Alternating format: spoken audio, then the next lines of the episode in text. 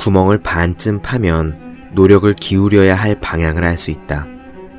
어디서부터 파기 시작해야 할지 생각하면서 가만히 앉아있기보다는 잘못된 구멍일지언정 인상적인 깊이까지 파내려가는 편이 훨씬 낫다.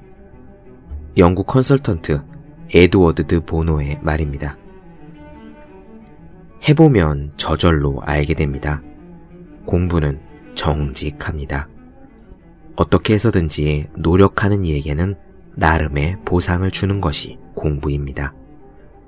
끝내 단 하나도 건지지 못하고 완전한 빈털터리가 되는 식으로 깨끗한 시간 낭비가 될 가능성은 거의 없습니다. 그러므로 새 책을 잡고 새로운 과목을 앞에 두고 새 학년으로 진학하는 길목에 서서 두려움에 불안할 필요가 없습니다.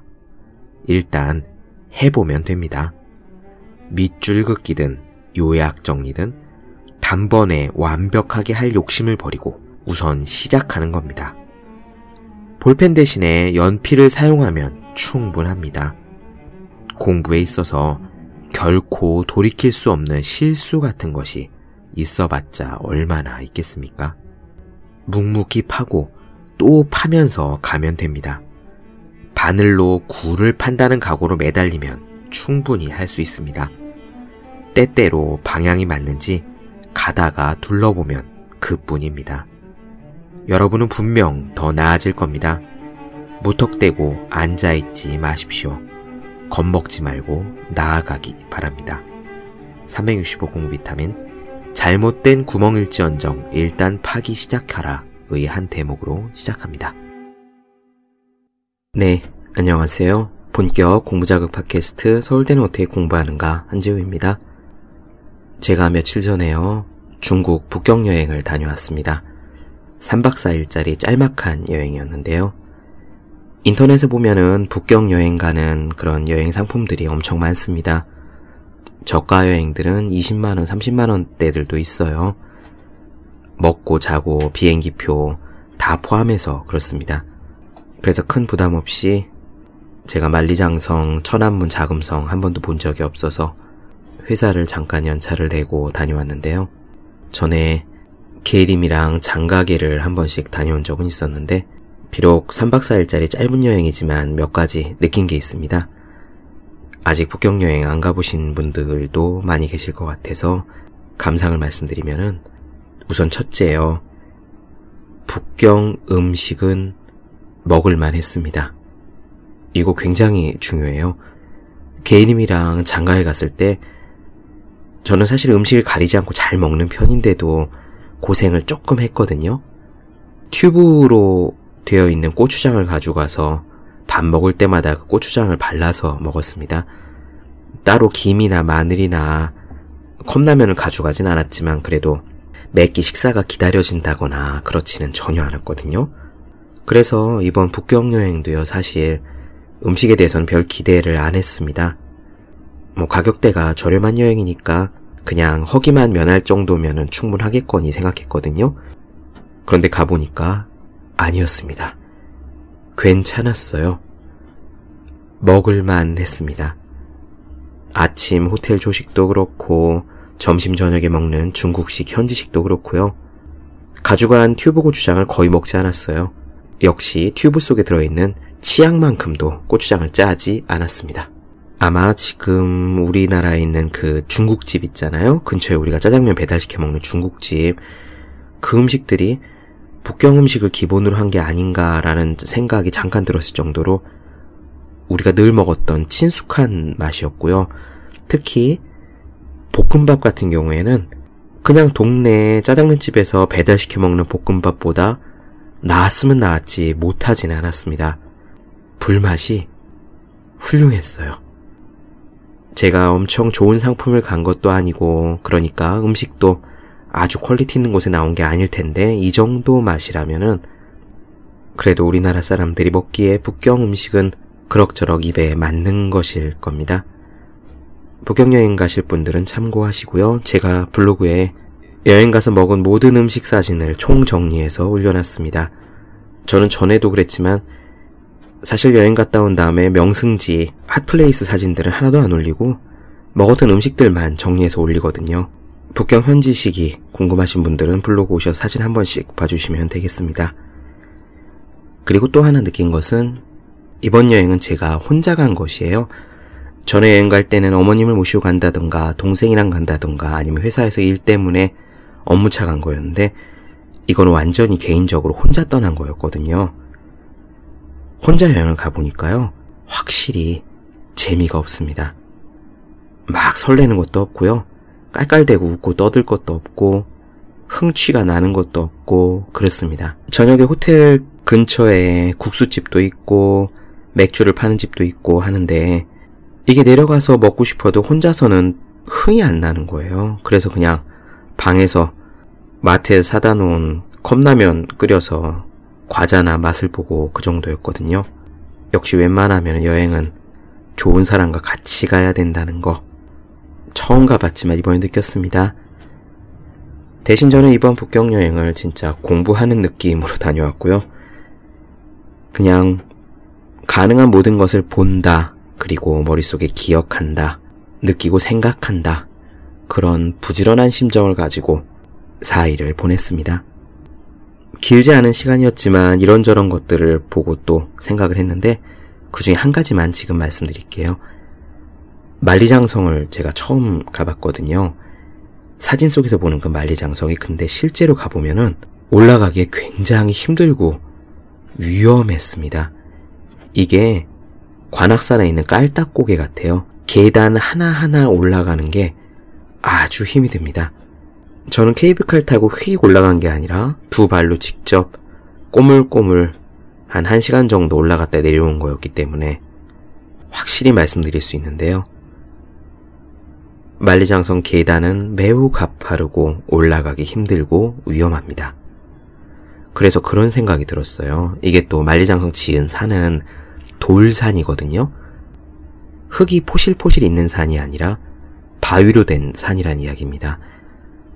이 산의 능선을 따라서 만리장성이 가이드님 설명으로는 6,000km가 넘게 이제 쭉 이어져 있다고 하는데 그것도 두 겹으로요. 만리장성이 두 겹이래요. 아무튼 간에 그 만리장성을 보면서 이런 생각이 들었어요. 쭉 펼쳐져 있는 산을 가리키면서 저 산의 능선에다가 성을 쌓아라고 지시한 사람. 최초에는 진시황제였겠죠. 그런 사람이 있었고, 그걸 어쨌든 꾸역꾸역 행동을 옮겼더니 아주 오랜 세월이 지나 이렇게 실제로 무언가 결과물이 만들어졌구나 라는 생각이 들었습니다. 우리가 산을 보면은 그렇잖아요. 저는 여기 집 근처에 있는 관악산도 그렇고 뭐 설악산이니 이런 산을 보면은 그 산 꼭대기 능선들을 따라서 성을 지어라 라고 상상하기가 사실 쉽지 않잖아요. 그런데 그런 상상을 옛날에 누군가는 했던 겁니다. 그리고 되든 안 되든 지어라 라고 명령을 한 거죠. 비슷한 느낌을 또 다른 곳에서 받았습니다. 이화원이라고요. 서태후가 머물던 별장 그리고 말년에 서태후가 살았던 곳이라고 알려져 있는데 가보면 굉장히 아름답습니다. 이게 일단 딱 들어가자마자 눈에 들어오는 게 아주 드넓은 호수예요. 잠실 롯데월드 옆에 있는 석촌호수라든가 일산 호수공원 같은 아주 넓은 호수인데 가이드님이 이렇게 말씀하시더라고요. 지금 눈에 보이는 저 호수는 전체 호수의 3분의 1밖에 안 되는 겁니다. 저 반대편에 호숫가 끝이라고 보이는 게 실제 호숫가가 아니라 제방이고 그 제방 뒤에 나머지 3분의 2의 호수가 펼쳐져 있습니다. 그런데 이 놀랄만한 거는요, 이 호수가 인공호수입니다. 사람들이 일일이 삽으로 한삽 한삽 퍼냈답니다. 그 퍼낸 흙들로 호수 옆에 산을 쌓았습니다. 그리고 그 산 위에다가 서태후가 살았던 별장, 말이 별장이지 사실상 궁전이에요. 커다란 궁전을 세웠던 거죠. 물론 이 만리장성이든 유어원이든 여러 가지 코드를 이야기할 수 있을 겁니다. 기본적으로 권력자의 횡포라든지 그것들을 지어나가면서 죽어나가야 됐던 수많은 민중들이라든지 만리장성은 세계에서 가장 긴 성이라지만 세계에서 가장 긴 무덤이라고도 불리거든요. 실제로 이하원을 짓다가 재정이 부족해져서 해군 경비를 끌어다가 그 삽질을 하는데 썼답니다. 그리고 청나라가 쇠망하는데 그러한 재정 파탄이 일조를 했다고도 하더라고요. 그런데 그런 여러 가지 코드들을 제쳐두고요. 제가 들은 생각은 정말 그겁니다. 만리장성이든 이하원이든 아니면 자금성이든 저렇게 어마어마한 크기의 것을 누군가는 상상하고 그것을 꾸역꾸역 행동으로 옮겼더니 저런 결과물이 긴 시간이 지나서 나오기는 나왔던 거죠. 우리가 상상하기 어려운 것을 상상하고 실천하기 어려운 것을 실천하다 보면은 언젠가는 상상할 수 없는 지점에 닿을 수도 있는 것이 아닌가 하는 그런 생각이 들었습니다. 우리가 좋아하는 모든 소설이든 영화든 예를 들면 해리포터라든가 스타워즈라든가 다 그런 게 아닌가요? 상상하기 어려운 것을 상상하는 데서부터 뭔가 커다란 성취는 시작되는 것이 아닌가 하는 그런 생각이 들었습니다. 네, 나머지 중국 이야기들은 또 틈틈이 생각나는 대로 말씀드릴게요. 이번 시간에는 지난 시간에 이어서 랄프 waldo 에머슨의 자기 신뢰의 다음 부분을 이어서 읽어드리도록 하겠습니다. 오늘 다 못 읽을 것 같네요. 지난 시간에도 말씀드렸듯이 이 자기 신뢰, 이 책은 미국에 많은 영향을 미쳤고 지금 현재 버락 오바마 대통령이라든가 마이클 잭슨이라든가 이런 분들도 이 자기 신뢰라는 책에서 많은 영감을 얻었다라고 공식적으로 이야기를 했죠. 그리고 역시 지난 시간에 당부드렸던 것처럼 이 자기 신뢰라는 책의 내용은 우리가 일반적으로 생각하는 좋은 사람, 착한 사람, 누구에게나 칭찬받는 그런 예쁜 사람의 모습이 아닙니다. 내용 중에선 다소 과격한 것도 있고 어떻게 해석하느냐에 따라 사회적으로 지탄받을 수 있을 만한 내용이 있긴 있는데 그런 부분을 모두 고려하셔서 그럼에도 불구하고 이 책이 왜 현대 미국에 그렇게 많은 영향을 미쳤고 수많은 명사들이 이 책에서 많은 깨달음을 얻었다고 이야기했는가 하는 긍정적인 부분에 초점을 맞추셔서 도움이 되실 부분들을 얻어가셨으면 좋겠습니다. 그럼 지난 시간에 이어서 자기 신뢰의 다음 부분 이어서 나눠드리도록 하겠습니다. 지금 시작할게요. 만물의 중심이 되어라. 누구도 자신의 본성을 거스를 수는 없다. 인간이 분출하는 모든 의지는 자신의 존재 법칙 안에 국한된다. 안데스와 히말라야의 높이 차이가 지구상의 곡선에서 보면 사소한 것과 마찬가지다. 당신이 그를 어떻게 평가하고 시험하든 그 사람은 변하지 않는다. 사람의 성격이란 알렉산드리아의 시귀와 비슷하다. 앞으로 읽으나 뒤로 읽으나 혹은 가로질러 읽으나 똑같은 철자가 된다는 이야기다. 지금 나는 신이 내게 허락한 숲속의 집에서 쾌적하게 지내며 참여하는 생활을 하고 있다. 내가 미래를 예상하지도 과거를 돌아보지도 않고 그날 그날 마음에 떠오른 생각을 솔직하게 그대로 기록하면 어떻게 될까? 의도하거나 확인하지 않더라도 전체적으로는 반드시 균형 잡힌 것이 되리라고 나는 믿는다. 인간은 자기 자신으로 있을 수밖에 없다. 성격이 의지보다 그 사람에 대해 더 많은 것을 말해준다. 사람들은 자신의 미덕이나 악행이 공공연한 행동을 통해서만 표현되는 것으로 생각하고 매 순간 그것이 숨을 내쉬며 밖으로 드러나고 있다는 사실은 깨닫지 못한다. 정직하고 자연스럽게 이루어졌다면 갖가지 다양한 행위에도 공통점이 있기 마련이다. 동일한 의지에서 나온 것이기에 겉으로는 아무리 달라 보여도 그런 행위들은 전체적으로 조화를 이루게 된다. 조금 거리를 두고 떨어져서 보면 조금 높은 데서 내려다보면 다양성은 눈에 띄지 않는다. 하나의 경향이 그 모든 것을 하나로 묶는다. 아무리 훌륭한 배라도 항해 도중에 이리저리 방향을 바꾸기 때문에 지그재그 모양으로 운항하게 된다. 충분히 거리를 두고 배가 지나간 물길을 바라보면 한 방향으로 움직이는 직선 형태를 나타낼 것이다. 성실하게 행동하면 그 행위는 스스로 해명될 것이고 당신이 행한 다른 모든 성실한 행동들도 자연히 설명된다. 하지만 순응하는 행위는 아무것도 설명해 주지 않는다. 독자적으로 행동하라. 당신이 예전에 독자적으로 행동했던 것들이 지금의 당신을 정당화해 줄 것이다. 위대한 행위는 미래에 호소한다. 오늘 내가 다른 사람들의 눈을 의식하지 않고 단호하게 옳은 일을 할 수 있다면 나는 예전에도 그렇게 올바른 행동을 해왔던 것이 분명하다. 그리고 과거의 올바른 행위는 지금의 나를 정당화해 줄 것이다. 어떤 사람이 되면 좋겠다고 생각한다면 지금 바로 그런 사람이 되어라. 어떤 경우에도 다른 사람들의 시선에 개의치 않으려고 노력한다면 결국에는 항상 그럴 수 있을 것이다. 인격의 힘이란 것은 차곡차곡 쌓인다. 지난날에 행한 미덕의 힘이 오늘에 미친다. 정치가와 전쟁터의 영웅들이 갖춘 위험은 어디에서 온 것일까? 무엇이 인간의 상상력을 불러일으키는 것일까? 과거의 위대한 날들과 승리에 대한 의식 때문이다. 그런 기억들이 한 줄기 빛이 되어 지금 무대로 걸어 나오는 배우를 비춘다. 수능이나 일관성 따위의 말을 이제 더는 듣지 않았으면 좋겠다. 그런 말들은 앞으로 관보에나 실려서 웃음거리로 만들었으면 한다. 식사 시간을 알리는 종소리 대신 스파르타의 용맹스러운 관악기 소리를 듣고 싶다.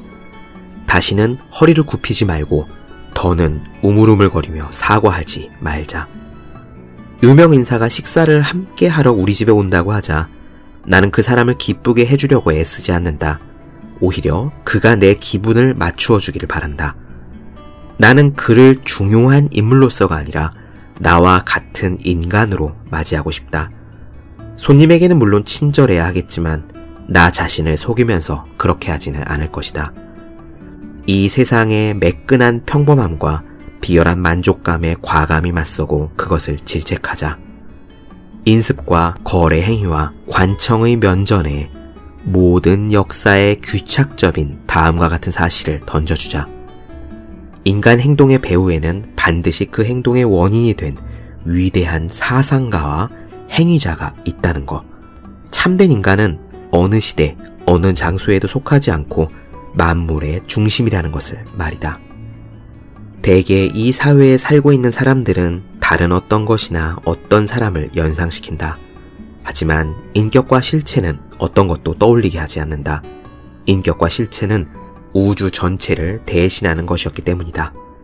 인간은 자신을 둘러싼 환경의 차이를 하찮게 만들어버릴 정도로 거대한 존재가 되어야 한다. 인간은 자신의 가치를 알고 모든 것을 발 아래 두어야 한다. 세계가 나 자신을 위해 존재하는 것이므로 고아나 사생아나 도둑놈처럼 이곳저곳을 엿보거나 도둑질을 하거나 살금살금 숨어 다녀서는 안 된다. 하지만 우리가 거리에서 만나는 평범한 사람은 탑을 세우고 대리석에 신상을 조각하는 것과 같은 그런 힘에 상응하는 가치 있는 것을 자신의 내부에서 찾지 못하는 탓에 탑과 신상을 보면서 비참한 기분을 느낀다. 그에게는 궁정과 조각상, 값비싼 책이 자신과는 인연이 없고 가까이 갈 수도 없는 화려한 마차 행렬처럼 느껴진다. 마차에 탄 사람이 그를 내려다보는 것처럼 움츠러 들곤 한다. 그러나 세상 모든 것은 그 사람의 것이다. 그의 주목을 끌기 위해 청원하고 있으며 그가 능력을 발휘해서 자신들을 소유해 주기를 원하고 있다. 그의 눈앞에 걸려있는 그림은 그의 평가를 기다리고 있다. 그림이 그에게 지시하는 것이 아니다. 칭찬을 바라며 호소하는 그림을 놓고 어떻게 해야 할지 그가 결정하는 것이다. 널리 알려진 술주정뱅이에 대한 우화가 있다. 술에 취해 거리에 죽은 사람처럼 누워있던 주정뱅이를 사람들이 공작의 저택으로 옮겨서 깨끗하게 씻기고 멋진 새 옷을 입혔다. 그가 깨어나자 모든 사람들이 허리를 굽히며 그를 공작처럼 받들어 모셨다. 그러자 술주정뱅이는 자신이 진짜 공작이며 그동안 정신이 살짝 나갔던 것에 불과하다고 생각하게 되었다. 이 우화가 많은 사람들에게 공감을 불러일으키는 이유는 인간이 처한 상황을 너무나 잘 표현해주기 때문이다. 이 세상의 모든 인간은 일종의 술주정뱅이 상태에 있다. 하지만 깨어 일어나 정신을 차리면 자신이 바로 진정한 귀족이라는 사실을 깨닫게 되는 것이다. 책을 읽을 때도 마찬가지다. 우리는 마치 구걸하는 것처럼 책 내용에 아첨하는 태도를 보인다.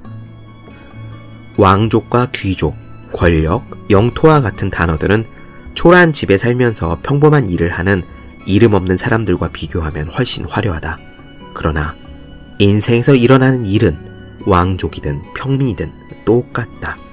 양쪽의 총량을 따져보면 다르지 않다. 왜 힘이 센 유명한 인물들에게 그처럼 경의를 표하는가?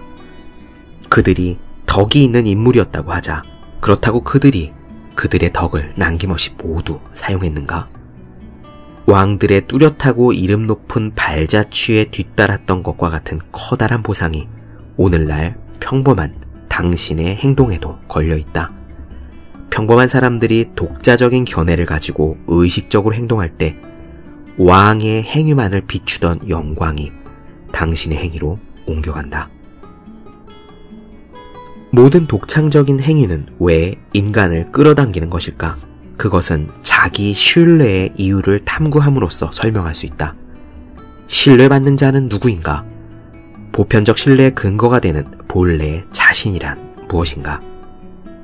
이 물음을 따라가면 재능과 덕과 생명의 본질, 우리가 자발성 또는 본능이라고 부르는 근원에 닿게 된다. 후천적으로 배우는 교육과 대비시켜 우리는 이 근원적 지혜를 직관이라고 부른다. 그 심오한 힘 속에 분석이 불가능한 궁극적인 사실 속에 모든 사물에 공통된 근원이 있다. 왜 그런지는 모르지만 조용한 시간이면 인간 영혼의 내부에서 존재의 감각이 솟아오른다. 그 감각은 사물, 공간, 빛, 시간, 인간과 구별되는 별개의 것이 아니라 그것들과 함께 있다. 우리도 처음에는 만물의 근원인 생명을 공유한다. 그런데 그 후 인간 이외의 것은 자연 현상으로 보기 때문에 자신도 동일한 근원에서 생겨났다는 것을 잊어버리고 만다. 하지만 바로 여기에 인간 행동과 사고의 원천이 있다. 우리는 광대한 지혜의 무릎 위에 누워 있다. 그 지혜는 우리에게 진리를 들려주고 우리를 통해 활동한다. 우리가 정의를 분별할 때, 우리가 진실을 분별할 때, 우리 자신은 아무것도 하지 않는다. 다만 우리의 몸 속으로 지혜의 빛을 통과시키고 있을 따름이다. 모든 사람은 자신의 의식적인 행동과 무의식적인 지각을 분별할 수 있다. 그리고 무의식적인 지각이야말로 전적으로 신뢰할 만한 것이라는 사실을 알고 있다. 무의식적인 지각을 말로 표현할 때 실수를 할 수는 있지만 그것의 존재는 낮과 밤처럼 명백해서 논쟁의 대상이 아니다. 반면 의식적인 행동이나 살아오면서 획득한 것들은 이리저리 움직이며 변한다. 근거 없는 공상, 아주 희미하고 소박한 감정이 사람들의 호기심과 경의를 지배한다. 생각 없는 이들은 다른 사람이 무의식적인 지각을 말로 표현하면 그것을 간단히 부정해버린다. 그들은 당신이 보고 싶은 것만 볼 뿐이라고 생각한다. 하지만 지각은 기분 내키는 대로 일어나는 것이 아니라 숙명적으로 일어난다. 만약 내가 어떤 특성을 깨닫는다면 내 아이들도 그것을 깨달을 것이고 시간이 지나면 온 인류가 깨달을 것이다. 나 이전에는 그것을 깨달은 사람이 없었다고 해도 달라지는 것은 없다. 내가 그것을 지각한 것은 태양의 존재와 마찬가지로 명백한 사실이기 때문이다. 사람들은 머뭇거리며 변명 만들어 놓는다. 자신의 다리로 굳건하게 서 있지 못한다. 나는 이렇게 생각한다. 나는 이렇다. 라고 감히 말하지 못하고 성인과 현자의 말을 인용한다. 그래서 사람들은 풀잎이나 활짝 핀 장미 앞에 서면 부끄러움을 느낀다. 내 방 창문 아래 피어 있는 저 장미는 예전에 피었던 장미나 자기보다 더 아름다운 장미를 마음에 두지 않는다. 장미는 있는 그대로 그저 피어 있을 뿐이며 신과 함께 오늘을 살고 있다. 장미는 단지 장미로 존재할 뿐이다. 그렇기에 장미는 존재하는 매 순간 완벽하다. 잎눈이 트기 전에도 장미의 온 생명은 활동한다. 꽃이 활짝 피었다고 생명 활동이 증가하는 것도 아니고 잎이 모두 떨어져 뿌리만 남았다고 생명 활동이 감소하는 것도 아니다. 장미의 본성은 어느 순간에도 똑같이 만족하고 자연 역시 장미의 존재에 매 순간 만족한다. 하지만 인간은 다르다. 무언가를 미래의 일로 미뤄둔다든지 과거를 자꾸 돌아본다. 인간은 지금을 살아가지 않는다. 과거를 돌아보며 슬퍼하고 지금 자신을 에워싸고 있는 풍요에서 눈을 돌리고 발꿈치를 들고 미래를 넘겨다 보려 한다. 장미처럼 시간을 초월해서 자연과 더불어 현재에 살지 않는다면 인간은 행복해지지도 강해지지도 못한다. 이것은 너무도 명백한 사실이다. 아무리 초월적인 지성의 소유자라도 다윗이나 예레미야, 바울의 언어를 통하지 않으면 감히 신의 음성을 들을 용기가 없다. 기껏해야 몇 권의 경전, 몇 사람의 인물에 그렇게 높은 가치를 부여할 이유가 도대체 어디에 있는가? 우리는 할머니나 교사가 한 말을 기계적으로 반복하는 어린아이와 같다. 이 어린아이는 나이를 먹어가면서 우연히 만난 재능 있는 사람이나 인격자의 말을 기계적으로 되풀이한다. 그들이 한 말을 정확하게 기억해내려고 애쓰면서 말이다. 그러다가 자신도 그런 말을 한 사람들과 같은 견문과 학식을 지니는 경지에 이르면 그제야 그들을 이해하게 되고 그 말들을 기꺼이 놓아버린다. 이제 자신도 필요할 때면 언제든 그런 말을 할 수 있기 때문이다. 진실하게 산다면 우리는 진실을 볼 수 있다. 강자가 강해지는 것은 약자가 약해지는 것만큼 쉬운 일이다. 우리가 새로운 지각을 갖게 되면 기억 속에 보물로 소중하게 쌓아두었던 것들을 쓸모없는 물건처럼 기쁘게 내버릴 것이다. 우리가 신과 더불어 살기만 한다면 신의 음성은 졸졸 흐르는 시냇물 소리나 곡식의 이삭을 살랑살랑 스치는 바람 소리처럼 아름답게 들릴 것이다. 그런데 이 주제에 관계된 궁극적인 진실은 아직 이야기하지 않았다. 그것은 말로 표현할 수 없는 것인지도 모른다. 우리가 말하는 모든 것은 직관한 내용을 아주 멀리 떨어진 지점에서 기억해낸 것에 불과하기 때문이다. 지금 내가 가장 근접하게 표현할 수 있는 범위에서 이야기하자면 그 내용은 이렇다.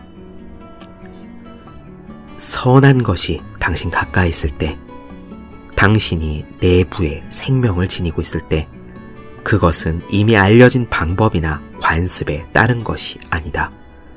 거기에는 누구의 발자국도 없다. 누구의 얼굴도 보이지 않고 누구의 이름도 들을 수 없다.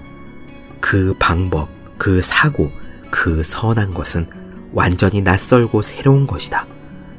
활용할 수 있는 사례나 경험도 없다. 그것은 다른 사람에게서 떠나오는 길이지 다른 사람에게 향하는 길이 아니다. 욕정을 초월한 곳에서 영혼은 동일성과 영원한 인과관계를 바라본다. 그리고 진리와 정의가 어디에도 의존하지 않고 그저 스스로 존재함을 인식하고 모든 일이 순리대로 진행되는 것을 깨닫고 평온해진다. 대서양이나 남대양과 같은 광대한 자연 공간도 몇 년이나 몇 세기 같은 시간의 긴 간극도 아무런 의미가 없다. 내가 생각하고 느끼는 이것은 나의 현재를 지탱할 뿐만 아니라 과거 모든 순간에 생과 상황, 그리고 죽음의 기초를 형성하고 있는 것이다.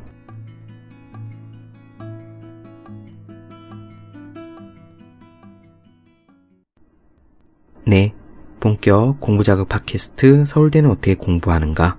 오늘은 랄프 왈도 에머슨의 자기 신뢰 중 두 번째 장을 나눠드렸습니다.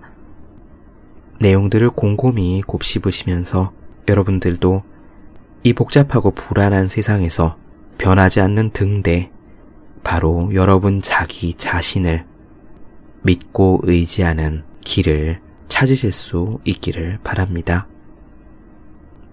네. 오늘은 여기까지 할게요. 다음 시간에 뵙겠습니다. 더 많은 이야기가 궁금하신 분들은 제 네이버 블로그 허생의 즐거운 편지를 찾아주시면 되겠습니다. 그리고 여러분들 중에서 매일매일 공부하시는 분들, 또 여러분 주변에 매일매일 공부하시는 바로 그분들을 위해서 공부하기 전에 하루 한 페이지씩 읽고 의지를 다지는 책, 보기만 해도 공부하고 싶어지는 365 공부 비타민을 선물해 주시면 좋을 것 같습니다. 비가 많이 쏟아졌고 바람이 많이 부네요. 빗소리, 바람소리를 들으면서 스탠드 불빛 아래에서 열심히 공부할 수 있는 그런 하루가 되시기를 바랍니다. 네, 여러분 모두 열심히 공부하십시오. 저도 열심히 하겠습니다.